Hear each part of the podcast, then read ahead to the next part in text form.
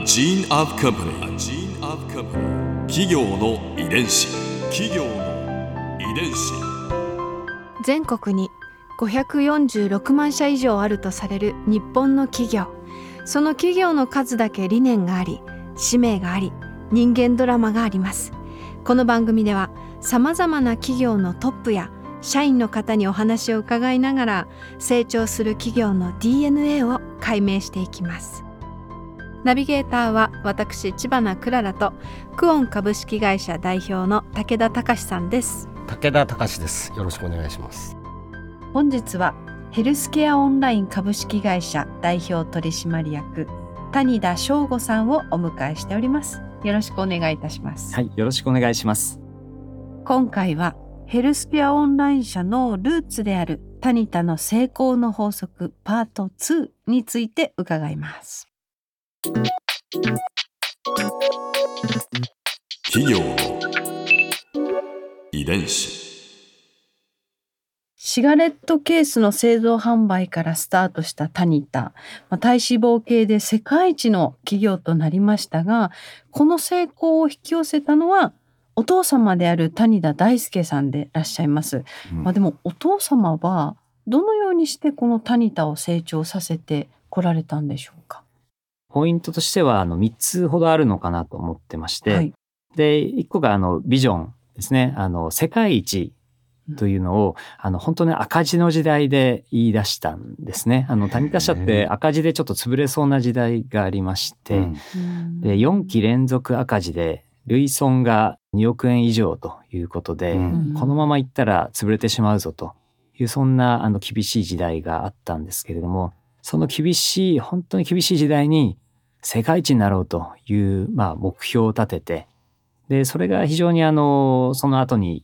体脂肪計とか、まあ、社員食堂とかいろんなものにつながっていったのかなと思っているので、うん、社内が暗いからなんとかこう大きいビジョンとか大きい目標を立てようみたいなところが、まあ、父の特徴でもあり、そこが作用してうまくいったのかなと思ってます。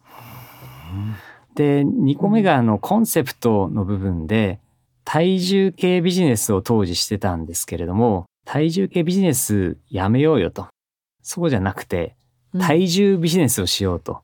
いうことを言い出したんですね、うんまあ、どういうことかというと、あの体重計体重計と言ってると精度とか、ね、正確に測れるとか、はい、耐久性何回乗っても大丈夫とか、このちょっと機械のことにね、そうですね、着目しがちですよね、はい、そうですね。そこからあの体重というとどうやったら痩せるんだろうかとか、よりこう体とかのお客さんが悩んでることとかにもなんか意識が向いていたんですね。なんかライフスタイルにまでなんか広がりますよね。そうですね。あの実はベストウェイトセンターっていうものをですね、せんきゅうひゃくきゅうじゅうねんに立ち上げる形になります。これ何なのかというと、うん、本当の肥満の方向けのフィットネスクラブみたいな想像いただくといいと思うんですけれど、うん、なのでマシンとかあの機械もあって、であの人としてはあのお医者様もいるし、えー、管理栄養士の方もいるしということで、うん、ダイエット指導減量指導すると。でここで作ったものがきっかけとなってですね、あの体脂肪計みたいなコンセプトが出来上がっていって、うん、体脂肪計という世界で初めての家庭用体脂肪計というものがあの出てくるのにもつながってます。なので、うんまあ、大元をたどると、この体重計から体重へという部分のコンセプトの変更というところが、その後の谷田作ってくれたのかなというふうに思ってます。で、この体脂肪という言葉自体もちなみに父が作った造語なんですね、作った言葉でして、あの脂肪計とか脂肪と言ってると、なんか人が亡くなってしまう脂肪にも聞こえるので、体というのをつけて体脂肪と体脂肪計という形でネーミングしました。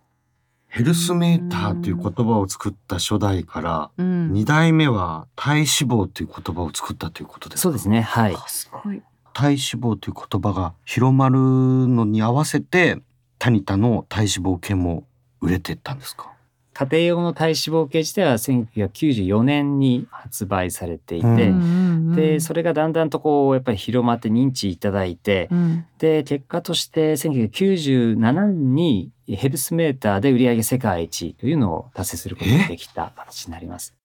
本当に世界一になったんですね。そうですね。もうこの体脂肪計を出したことによって実現できたのかなと。じゃあ体脂肪計は世界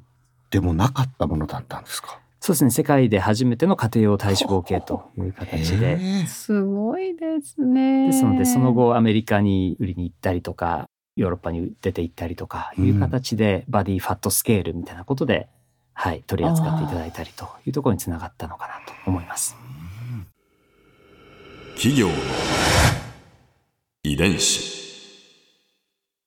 ビジョンの提示、そしてコンセプトの変更、このふたつを伺ったんですが、ではみっつめのポイントを教えていただけますか？ポイントのみっつめとしては、人材へのこだわりなんていう、人へのこだわりといった方がいいと思うんですけれど、これはあのタニタの中の社内の社員食堂を、まあ、なぜ作ったのかみたいなお話としてお伝えしてるんですけれど、タニタ社赤字の時代があって、でそんなあの赤字を、まあ、解消する最終仕上げで、東京の本社の近くにあった工場を、えー、秋田県に移すと、工場移転みたいなことを行ったんですね、うんはい、で、まあ、残念ながらやっぱり人が移動いただくってすごく難しいところで、うん、東京の工場で働いていてくださった方々に一人一人しっかり移動していただけませんかと、秋田の方に移動していただけませんかということでお伝えするんですけれども、ご家族がいるとか、親のお世話してるとか、子供がどうとか、まあ、そんな部分もあって、結局残念ながら一人も移動していただくことができなくて、全員分のあの再就職のお世話はさせていただいてるんですけれど、うん、全員辞めていただいたっていう、まあ、ある意味リストラみたいなことが当時赤字の総仕上げとして行われて、でやっぱりあの人を辞めさせるというのが、まあ、タニタ社ファミリー企業というか、家族経営みたいなところで言えば、従業員の方は家族だというところでやってた会社でもありますので、まあ、父にとってもその人を辞めさせるというのは非常に辛いことで、まあ、自分のちょっと至らなさとか不甲斐なさで、こんな人がたくさんの人辞めていただいてというところで、ちょっとこう涙を流しながら印鑑とサインしたというのが当時のまあ工場移転の思い出だったりするんですね。うんで、まあ、そこがちょっとあってですね、あの先ほどのちょっとベストウェイトセンターというものを、これを今度やめようみたいなお話もあった時に、うん、時は流れてだったんですけれども、なんか人を辞めさせるのはもう俺の代ではやめようと、とにかくリストラしない、今いる人は辞めさせないみたいなことを父がすごく思いまして、でこのベストエイトセンターという減量施設の中で働いてお医者様と、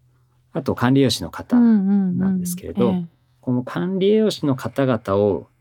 辞めさせないで何かやれることないかということを一生懸命考えまして、で結果として思いついたのが、管理栄養士の方々にお昼時に社員の方に向けてヘルシーな食事を作ってもらえばいいじゃないかと、うん、いうことを考え出して、それがもう本当の大元の社内の社員食堂のスタートって形になってるんですね。へえ。それがタニタ食堂。そうですね、あの今のタニタ食堂につながってる、そんなものに前身ですね。あの有名なタニタ食堂、えー、あリストラをしたくないっていう、はあ、そういう思いから、ねはい、なので本当にせんきゅうひゃくきゅうじゅうきゅうねんに、うん、ベストウェイトセンターというものを閉鎖してやめて、でその年に社内の社員食堂の方はせんきゅうひゃくきゅうじゅうきゅうねんにスタートしてという形になります、うん、ここでクララズビューポイント。今回印象に残ったのは、ヘルスケアオンライン社のルーツであるタニタが、これですよ、世界初の家庭用体脂肪計を作った。これってすごいことですよね。だってヘルスメーターの元は、おじい様が海外からこういろんな情報を集めて見聞きして、それでこうゼロから作ったわけで、外のものだったのに、もう今や体脂肪計はジャパンメイドの、もう世界中でこう使われている有名な存在になっちゃったっていうのは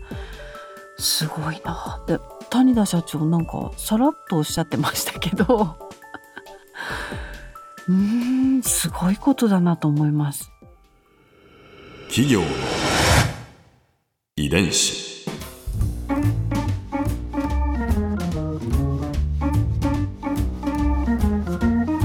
この番組はポッドキャストのほか、スマートフォン、タブレット向けアプリ オーディー でも聞くことができます。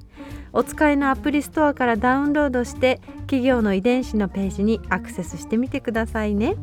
それでは来週もまたお会いしましょう。企業の遺伝子ナビゲーターは私知花くららとクオン株式会社代表の武田隆でした。